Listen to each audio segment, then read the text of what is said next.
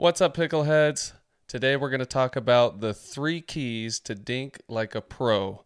Stick around to the end. We're definitely going to have some bonus tips for you.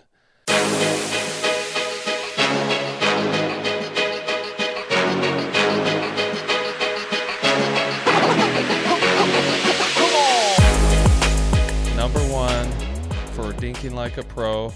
Step number one not overdoing your backswing. I've seen so many people, and I started doing this from the beginning as well. If you come from tennis or if you come from another sport, sometimes you're, um, I don't know what it is. It's just muscle memory. I want to come, I want to cock way back before I come forward. And when we're dinking, we shouldn't be doing that.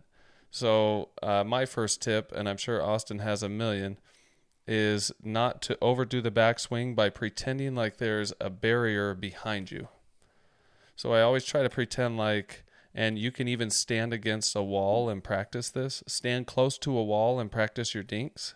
If you notice yourself hitting the wall, that's where that's where your backswing should stop, um, or just before you hit the wall, because when we're when we're using a big backswing, it's actually popping that ball up, putting too much speed on that ball, and usually causing a pop up.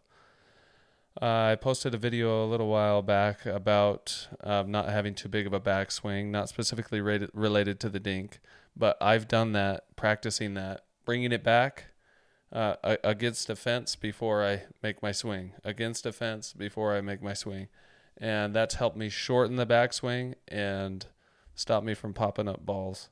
But what do you think about the backswing, Oz? How big should it be, and and why? Yeah, it really can come from just having a bad habit, and it can come from other racket sports. But actually, in tennis, the main thing that I taught people when I was teaching the forehand ground stroke or when I was teaching how to volley is to not go behind your shoulder. And so essentially, what that means is my paddle is not going to go behind or out of my vision. Because if I can face forward and I can still see my paddle, that's as far back as it should go. So for me, it's right here where it's just, it's not behind my shoulder, it's just in front of my shoulder. And then another key that I like to use is if I'm hitting with an open stance, meaning my legs are spread apart and they're in alignment with the non volley zone line, I'm going to be reaching just outside my dominant knee on a forehand dink. And if I'm hitting with an open stance on my backhand side, I'm going to be reaching just outside my non dominant knee. A lot of the time, people will cross that foot over. You'll see this with players like Ben Johns, where he'll cross his foot over on when he's hitting a backhand dink, but then he'll hit an open stance forehand dink. But when he crosses that mm. foot over, he's still just reaching just behind his non dominant knee, but also just on the other side of his dominant knee. So hopefully that's not confusing, but essentially all you need to remember is it should never go out of your peripheral vision when you're facing towards your opponents. That'll help you to keep it nice and concise. And the reason that you want to do that is because you don't want to be adding any extra movements. Because if you're adding extra movements onto your dink, they're first of all not necessary. Second of all, it's going to cause you to shank the ball more, become a shankopotamus, which I just made a post about not too long ago, where you'll be shanking the ball because you're adding on extra movement. And so you're not going to be as accurate in hitting the ball each time. Anything? Yeah, definitely. Any other drills that you do, Spencer, other than that against the fence to be able to drill that? Because some people don't realize how far back they go and I think that that fence drill, like Spencer was saying, is really, really perfect because I remember, I, I mean, just from teaching people, we would put a, a paddle behind their back and their backswing literally comes all the way behind their back and they're hitting my paddle. And that yeah. can happen time and time again. So it's like having that fence there will will deter that from happening. But where are you standing in proportion to the fence and do you have any other drills? Yeah, I'm usually facing forward. Like if I was standing at the kitchen line, if you're watching this on on YouTube, you could see it a little bit clearer. But if I'm standing at the kitchen line with an open stance, like you said, That's usually what I'm doing against a fence Okay. if I'm practicing that. But I do want to rewind for a second and go back to that point that you just made. Being able to have control, and this works not just with dinks, but everywhere else on the pickleball court, like running through the ball. If you're not split stepping and stopping before you hit the ball, you're starting to lose control. It's the same concept. If you're sprinting towards the ball to make contact, you're probably not going to have as much control as you'd like. Same thing with a big backswing. You're not going to have as much control. Um, so you brought up a really good point with that.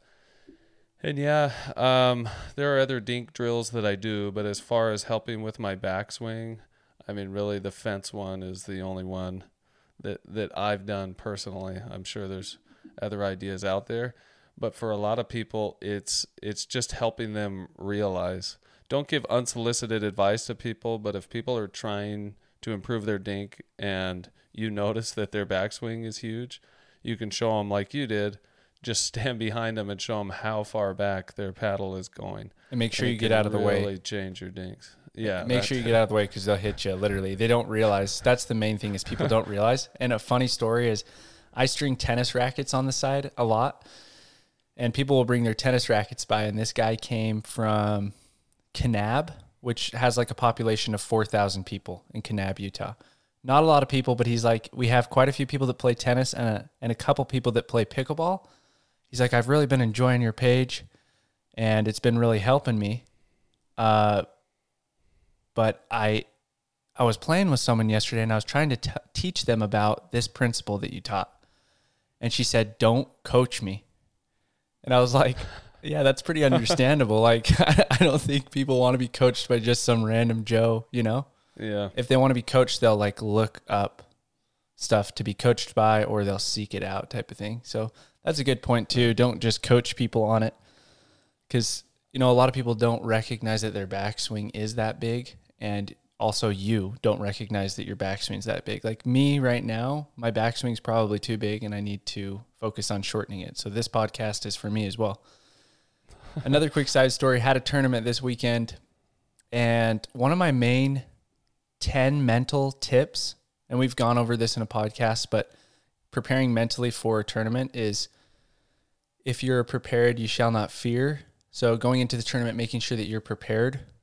I was not prepared for this tournament at all. I have not played much pickleball. I definitely haven't drilled. I drilled once in the last month. So it's just like very inconsistent. I've just been focusing on popping out content. So I went into it confident in everything except for my backhand dink. Whenever I don't practice, that's the first thing to go. For hmm. for whatever reason, the muscle memory there just leaves. So mm-hmm. I got into the tournament and I'm not confident in my backhand dink. And I definitely contribute that as a major factor to why we lost in the finals. Because I'm like straight up just missing simple backhand dinks in the in the final match. And you just can't afford that at the level.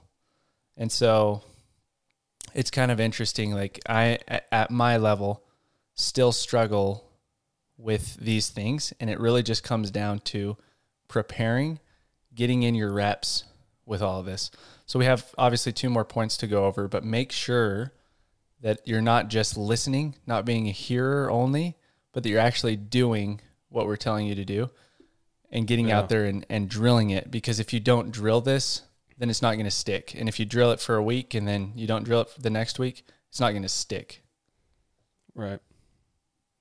Unless you're a Superman or something. Or your Ben Uh, Johns. It, it sure definitely it definitely helps to think about it, you know, to run through it in your head. It helps to watch footage for sure. But if you're not out there doing it consistently, then you're not going to be able to play consistently either. Uh, so yeah, really good point there. So that was point one. Again, make sure that your backswing is not too big, and uh, you can use a fence to do that, or video yourself and actually see if it, if it is too big. Uh, number two, it would be making contact with the sweet spot of your paddle. My number one, what's helped me the most personally in order to make good contact with the ball, has been watching the ball hit the paddle. I think a lot of people hear that and they think, well, I don't have time to watch the ball hit the paddle every time. Like, that's just too much work for me. So I'm going to skip that step. And it's a really important step. And if you do it over and over again, it will start to become muscle memory for you. If you notice when you're dinking or hitting shots in general that you're not hitting the sweet spot of the paddle, um, or you're mishitting the ball a lot, uh, maybe that's because you're not, you've either stopped or you never have really watched the ball completely hit the paddle. So step number one would be make sure your backswing's not too big. Step number two now is in the middle. Make sure it hits the sweet spot of the paddle so you're not shanking balls, like I said, shankopotamus. you're not, uh, you know, it can cause a mishit into the net. It can cause you to pop the ball up too high. Um, so I like to watch the ball hit the paddle. What's another tip, maybe, Os, or what could you add on to watching the ball hit the paddle? Yeah, so hitting the sweet spot, it all comes down to knowing where your paddle is at in space. And so the way that we know where our paddle is at in space is by hitting, hitting, hitting, hitting, getting our reps in with the paddle. Yeah.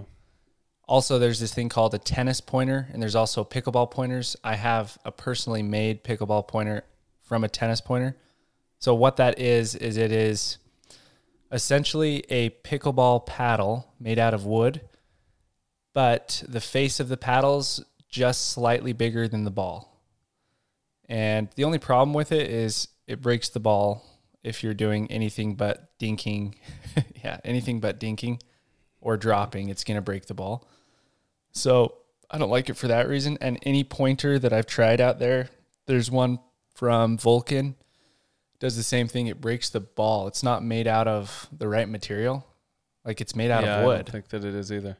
Have you tried the Franklin one? No, that one looks nice. Looks like an actual paddle.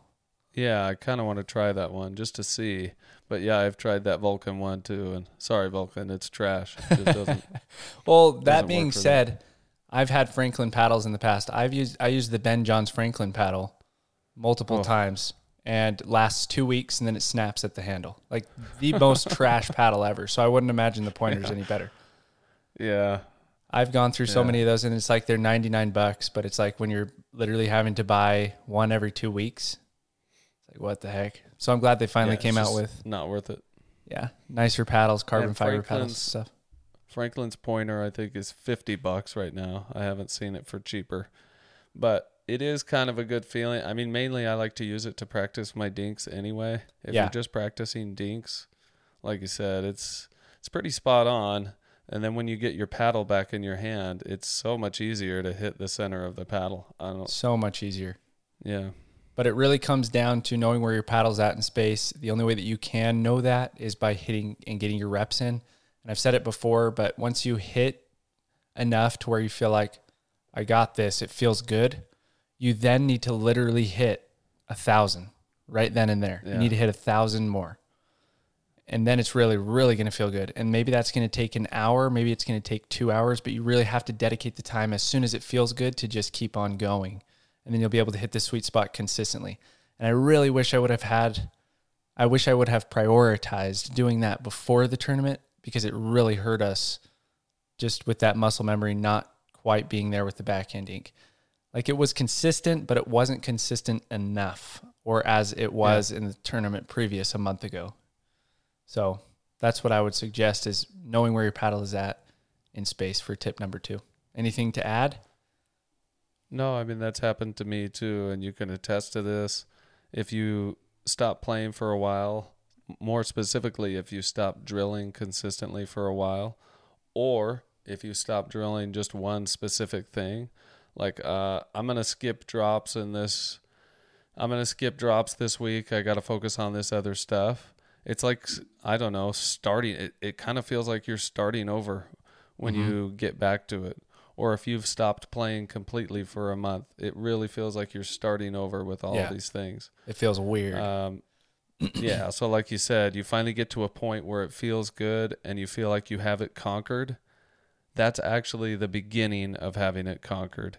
Because if you stop right there, like you said, and then wait for a few weeks to pass by and then go back to that, good luck because you got to start over again to try to find where it feels good Exactly. before you can hit, you know, hundreds more balls. The funniest thing yeah, is that's a good point. the reason that I wasn't prepared for the tournament is because I have been putting my app out and making sure that I have all the content in there and getting all of that right. And my app is about drilling, but I wasn't, I'm, I haven't been drilling myself. Like I haven't been applying what I've been pushing out in the app just because I've been so Yeah. busy with the app. So it's kind of a funny thing. Like it's a drilling app to help you guys improve. And I wasn't using it how I should have. Yeah. But, it's at just, the same time, I didn't prioritize it. There's there's so many hours in the day though. There's there's just not there's not unlimited time. You got to do what you got to do. Yeah. But uh, yeah, make uh, make pickleball a priority. I guess is what we're trying to say. 100. Forget your families. Forget your job. just make pickleball. uh, and I don't think it takes that much time either. But I would Doesn't. say the most important thing is consistency Mm-hmm. consistently trying to do it between all of the other things you do. We know that a lot of them are more important, um, but stay consistent, and then your pickleball game will be happy, and you'll be happy with your pickleball game. So, step number one, not too big of a backswing. Then we drop to that's our first step. Then we go to the middle. Let's make sure that we're hitting the sweet spot of the paddle. We can use a tennis pointer or uh, we can just hit them over and over and watch the ball hit the paddle. Like Dave Weinbach, senior pro, his seems super exaggerated, Good but he's extremely good and extremely consistent. His consistency is due to his. I mean, I could do a slow motion of his, but he straight up looks at his paddle for what seems like forever while the ball is hitting it, and then brings his head back every time he watches it hit. Now you don't have to do it, you know, be that exaggerated with it, but watch it hit the paddle and you'll see that you'll be more consistent. Number 3. Now this is the farther step. This comes at the end. Follow through.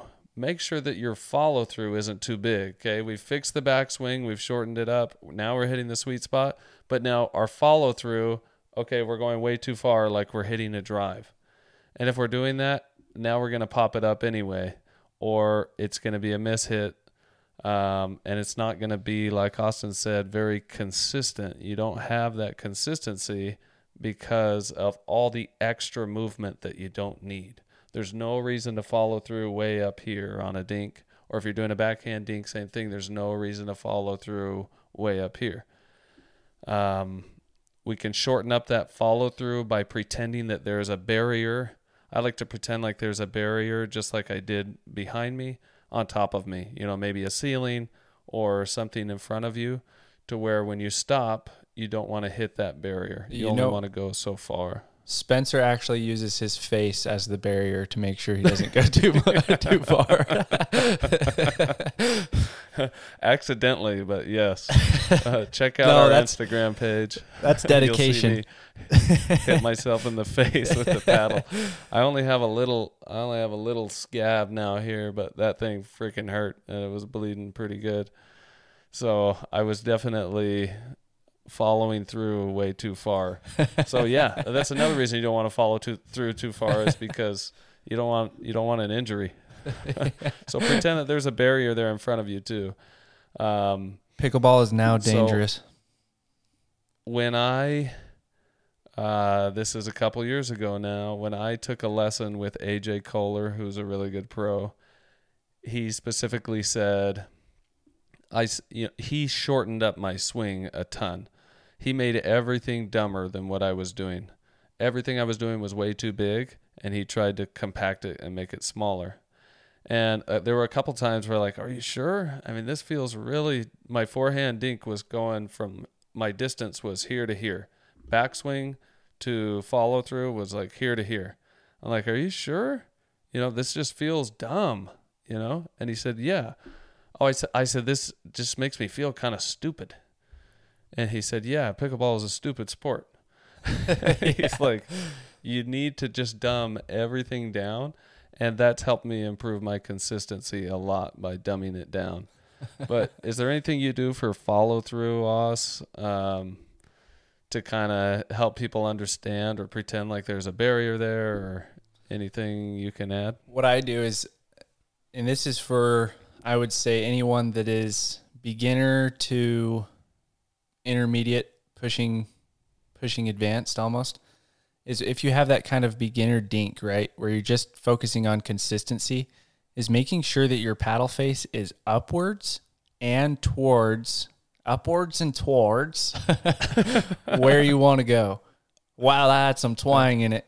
So you want to make sure that it's facing where you want to go after you've made contact. And then you need to make sure that you're holding your finish, especially when you're practicing. You're holding your finish, paddle is upward, and it's facing where you want to go. And you're holding your finish for, in practice, what I suggest is one second. When you're on out in the field getting her done in a tournament, a half a second, right? Or a millisecond.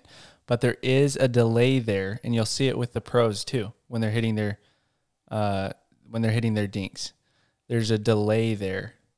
And the reason that you want to do that is because it's going to help you to be able to see the over exaggerated. The reason that you want to over exaggerate it in practice is because mm-hmm. it's going to help you to see where that paddle face is facing. And I think a lot of you will find that your paddle face is facing in a different direction than where you just tried to hit the ball.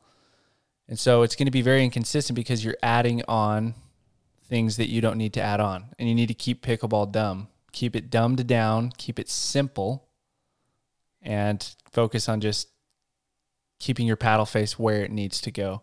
And then you'll have really, really great success with that. So that's starting out and as an intermediate player, focusing on keeping your paddle face there. You'll see videos of me and Spencer dinking. We don't do that. So it's it's kind of like you guys are probably like, well, if you don't do it, why would I? But this comes down to a level thing. As soon as you get to a certain level, you no longer have to think about having your paddle face facing where you want to go because you're going to be doing different spin on the ball. You're going to be doing either underspin or top spin, or maybe you're just coming flat through the ball, right? And so, with mm-hmm. that, we're trying to disguise what we're doing and where we're going and that comes at a later level because we have already learned the basics of the dink. So now when I'm hitting a backhand dink, it looks like I'm going up the line, but I'm finishing with my paddle face facing cross court. And maybe I just hit it up the line, but it's still finishing with it facing cross court. So it looks very confusing to whoever I'm playing against so that they don't know where I'm going. That would be my best bit of advice for people, even if you're pushing advanced, is really, really just get that down, hold that, paddle face there for at least a second in practice, and then middle second when you're playing in an actual tournament or or a rec game. Excellent point. So if you guys get on YouTube or on Prime Video, uh, I guess it's on Pickleball TV now, but I've only seen that you can watch that live, which I'm super annoyed by because nobody has time to watch it live yeah. all day long. Old These people. tournaments are so long. So anyway, but get on there and watch some replays and watch pros dink. And you'll notice they have a shortened backswing. You'll notice that they're consistently hitting the center of the paddle, and you'll notice that their follow through isn't isn't super big. Um, and their dinks are super consistent. So you want to be consistent like a pro, follow those three steps and uh, you'll be well on your way. I got one question for you, Os, before we before we end this one. Everyone's gonna want to hear this. I don't know if you're gonna admit to it or not. So the other night, I had never heard this before. okay. The other night, I I was living in Mexico at the time. You guys went, my family, so you and mom and dad, everybody else went to the U.S. Open in New York. Okay this is tennis related. You brought up tennis. I'm just thinking about it because mom told me the other night. She said she doesn't really like you, nor- New York. Sorry for New Yorkers. She said it was gross. She just wasn't wasn't a fan. It is gross. I know there's parts of Vegas that are gross too. So so is Vegas. nothing nothing against anyone that's listening from New York, but but she said you were younger at the time, so you would have been since we're ten years apart I mean, you would have been approximately 10 years old, maybe slightly younger. Is this true? She she said it's true that some weird guy yeah. grabbed your crotch from the front. Yeah. Did you get your crotch grabbed? the thing so what happened was is we were just walking down these nasty grimy streets dude. It's like you're in downtown las vegas but with a thousand more people in like a square foot of land right? Yeah. it's worse than vegas downtown. And yeah i'm just walking down the road. I'm holding lindsay's hand who's our sister one of our sisters. And uh, all of a sudden i feel like this hand credit card swipe me but it didn't just credit card swipe my butt you know like it grabbed under you know what i'm saying? I was like holy crap. And it's funny because the whole trip we were all like we were all messing around with each other the whole time. So i just assumed aaron or lindsay or taylor had just credit card swipe me you know? Like a little a little swipe. And i look behind me no one's there. Just well there's people there. There's tons of people there but no one's directly behind me. I can't see anybody. And i look back in front of me and this guy is just passing me really really quick and then he heads off into like a subway station. And i was like did you just credit card me to lindsay because i'm holding her hand? And she's like no. And i was like who did it? And and she's like no one credit carded you. And i was like i've been violated. I remember when i said that yeah so that's a true story Therapy. don't don't go to new york it's it's nasty but the us open was pretty fun but other than Uh, that, no, it's go. not. It's tennis. So if you play tennis, there's a chance you'll get you'll get raped. So don't play tennis. Tennis is a weird sport, man. It's weird. Like, like I said last week, Clay and and my wife. So my brother Clay, our other brother, and my wife are in a tennis league together. It's the weirdest thing because you have people who will go up and they'll quick serve, really as quick as they can. They'll quick serve and they do it just to get in your head and so that you're not ready to return the ball. And the reason that they get away with it is because you don't call the score in tennis. It's the stupidest thing I've ever seen. I like had totally forgotten about it. But they don't they don't say hey 15 love, 1530. They just Right. everybody just assumes that they know what the score is until there's five arguments throughout the entire match of what's the score? What's the score? Nobody knows. Yeah. So everybody just they can just go up and serve without saying the score. So it's kind of funny. You get people that come in from tennis, and this reminds me like people come in and then they'll just serve. It's just like, no, that's not how it works here. You you got to call the score. You can't just quick serve, right? But it's just that's it. That's what sucks about tennis is it's just straight up mind games. It's ninety percent just mind games. People messing about. Anyways, this isn't a tennis podcast, but it is a podcast where we talk crap on tennis, and we can. So we'll take the opportunity. No, I kind of forgot about that. I kind of forgot about that with tennis. Like, you know, a lot of people say, "Well, pickleball is so complicated, and you make the score so complicated." Yeah, but at least the score is called every point. yeah, it's at least Whereas, like you just said, with tennis, you're waiting until the end uh, of a set, yeah, or, or sorry, the end of a, I don't know, the end of a game, and maybe the end of a set too. It's just funny I haven't played in so long that you you forget about that, and that's probably more complicated because you really have to remember. yeah, you do. And they have, we have numbers. Pickleball has numbers. Tennis has love and game as scores. So, and deuce add in. yeah, Yeah, it's it's kind of Yeah. crazy. But it's that being said, we played tennis the other night to get him warmed up. Played with a good family friend, Logan Blazard, and that was extremely fun. It's fun to just bang balls from the baseline. It's not really something that you get in pickleball, but nothing beats when you're up there just in a dink dink rally and you're just hitting your spots back and back and forth and back and forth. nothing beats that. Nothing beats the sound of the dink happening. But that's a that's a close second, I will say, is when you're just banging balls from the baseline. Yeah, yeah, that's fun. Um, last last point here. Uh, appreciate everyone. Uh, the last uh, one of our most recent podcasts has almost six thousand views on YouTube, uh, which is most ever on YouTube. So thank you for everyone that's watching on YouTube. We feel like you can get a lot more out of it if you are watching on YouTube. We also appreciate those that continue to listen on Apple and Spotify um, and watch on Spotify because we always have that there on video uh, on video as well. But appreciate you guys. We hope this really helps your game. uh, incorporate these three steps, and uh, you'll start dinking like a pro. And we will see you guys next week. Peace.